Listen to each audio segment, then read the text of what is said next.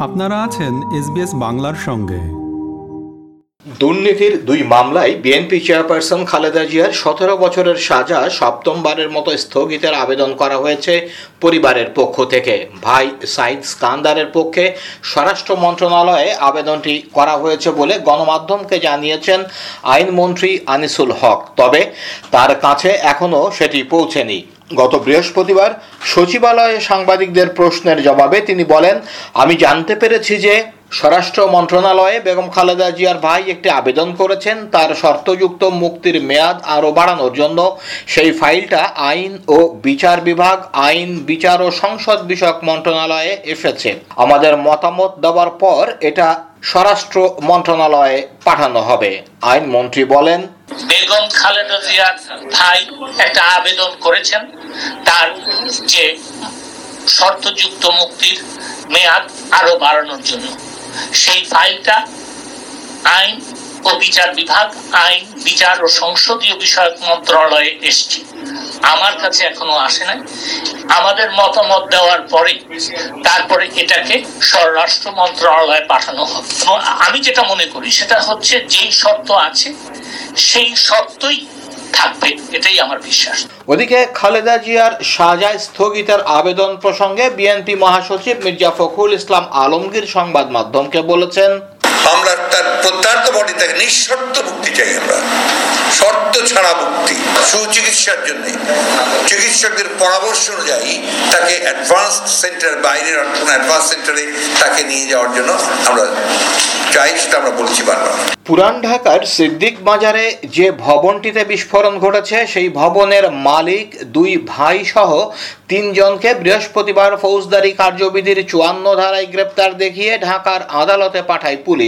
ওই তিনজন হলেন ভবনটির মূল মালিক মরহুম হাজি মোহাম্মদ রেজাউর রহমানের দুই ছেলে মোহাম্মদ ওয়াহিদুর রহমান ও মতিউর রহমান এবং ওই ভবনের একটি স্যানিটারি দোকানের মালিক আব্দুল মোতালেব মিন্টু। ঘটনার সুষ্ঠু তদন্তের জন্য তিনজনকে দশ দিনের রিমান্ডে নিতে আবেদন করেন তদন্ত কর্মকর্তা, ডিবি পুলিশের পরিদর্শক।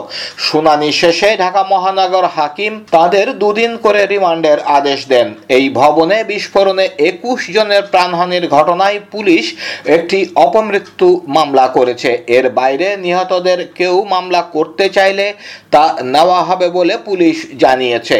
সিদ্দিক বাজারের ক্যাফে কুইন নামে পরিচিত ওই ভবনে গত মঙ্গলবার বিকেলে বড় ধরনের বিস্ফোরণে এ পর্যন্ত বাইশ জনের মৃত্যু হয়েছে। আহত হয়েছেন শতাধিক মানুষ, তাদের মধ্যে সাতাশ জন এখনও হাসপাতালে চিকিৎসাধীন।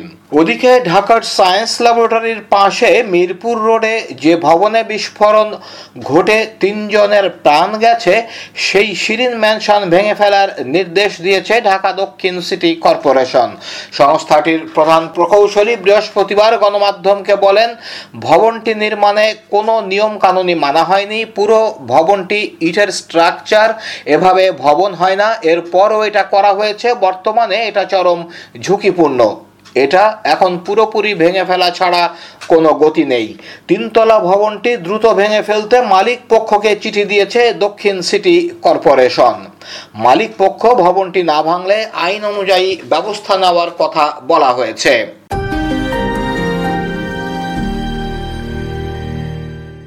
বিএনপির দশ দফা দাবি মেনে সংসদ বিলুপ্ত না করলে সরকারের ফয়সালা রাজপথে করা হবে বলে হুঁশিয়ারি উচ্চারণ করেছেন দলটির মহাসচিব মির্জা ফখরুল ইসলাম আলমগীর। গত বুধবার বিকেলে এক আলোচনা সভায় তিনি বলেছেন, আমরা স্পষ্ট করে বলতে চাই, কোনো কথা বলে লাভ হবে না।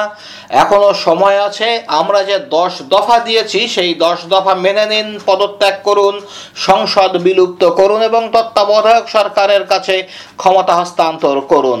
বারবার একই কথা বললে সরকারের গায়ে লাগে মন্তব্য করে একটি সিনেমার সংলাপের প্রসঙ্গ টানেন মির্জা ফখরুল। তিনি বলেন, আমি খুব স্পষ্ট করে বলতে চাই, আমাদের সামনে কোনো বিকল্প নেই। এরা সহজে যায় না, এদের ধাক্কা মারতে হয়। বিএনপির ভারপ্রাপ্ত চেয়ারম্যান তারেক রহমানের সতেরোতম কারাবন্দী দিবস উপলক্ষে বিএনপি এই আলোচনা সভার আয়োজন করে। এই সমস্ত কথা বলে কোনো লাভ হবে না। এখনও সময় আছে, আমরা যে দশ দফা দিয়েছি, সেই দশ দফা মেনে নিন। আপনার পদত্যাগ করুন, সংসদ বিলুপ্ত করুন, এবং সংসদ বিলুপ্ত করে তত্ত্বাবধায়ক সরকারের হাতে ক্ষমতা হস্তান্তর করুন।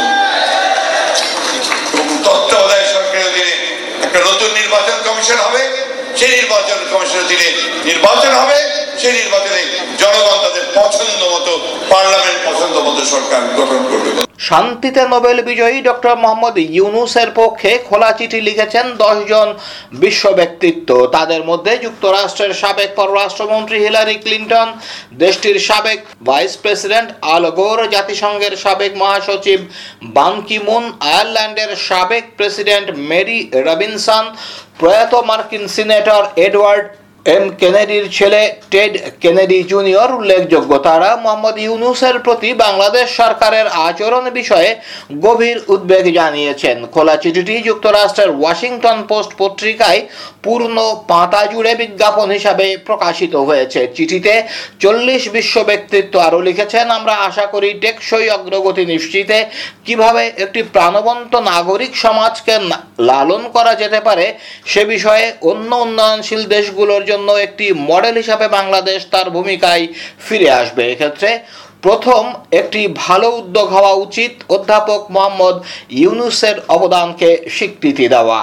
রাজধানীর উত্তরায় ডাচ বাংলা ব্যাংক লিমিটেডের ছিনতাই হওয়া সোয়া এগারো কোটির টাকার মধ্যে প্রায় পুরোটাই উদ্ধার করেছে মহানগর গোয়েন্দা পুলিশ। ডিবি জানিয়েছে, ছিনতাই হওয়া টাকা ভর্তি চারটি ট্রাঙ্কের মধ্যে তিনটি উদ্ধার করা হয়েছে।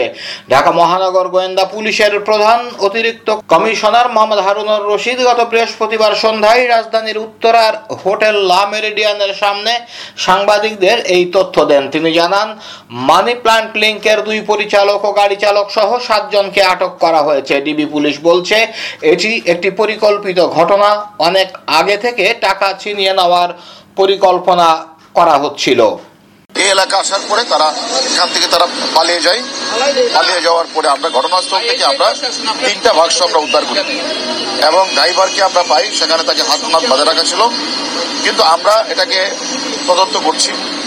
এবং যে গাড়িটা থেকে তারা পালিয়ে গেছে, সেই গাড়িটার নাম্বার আমরা পেয়েছি জনকে মানি লেঙ্ক সিকিউরিটি কোম্পানি লিমিটেডের যে আমরা দুইজন ডিরেক্টর আর ঘটনা গাড়িতে যে পাঁচজন, তাদেরকে আমরা আমাদের ডিবি হেফাজতে নিয়ে যাচ্ছি।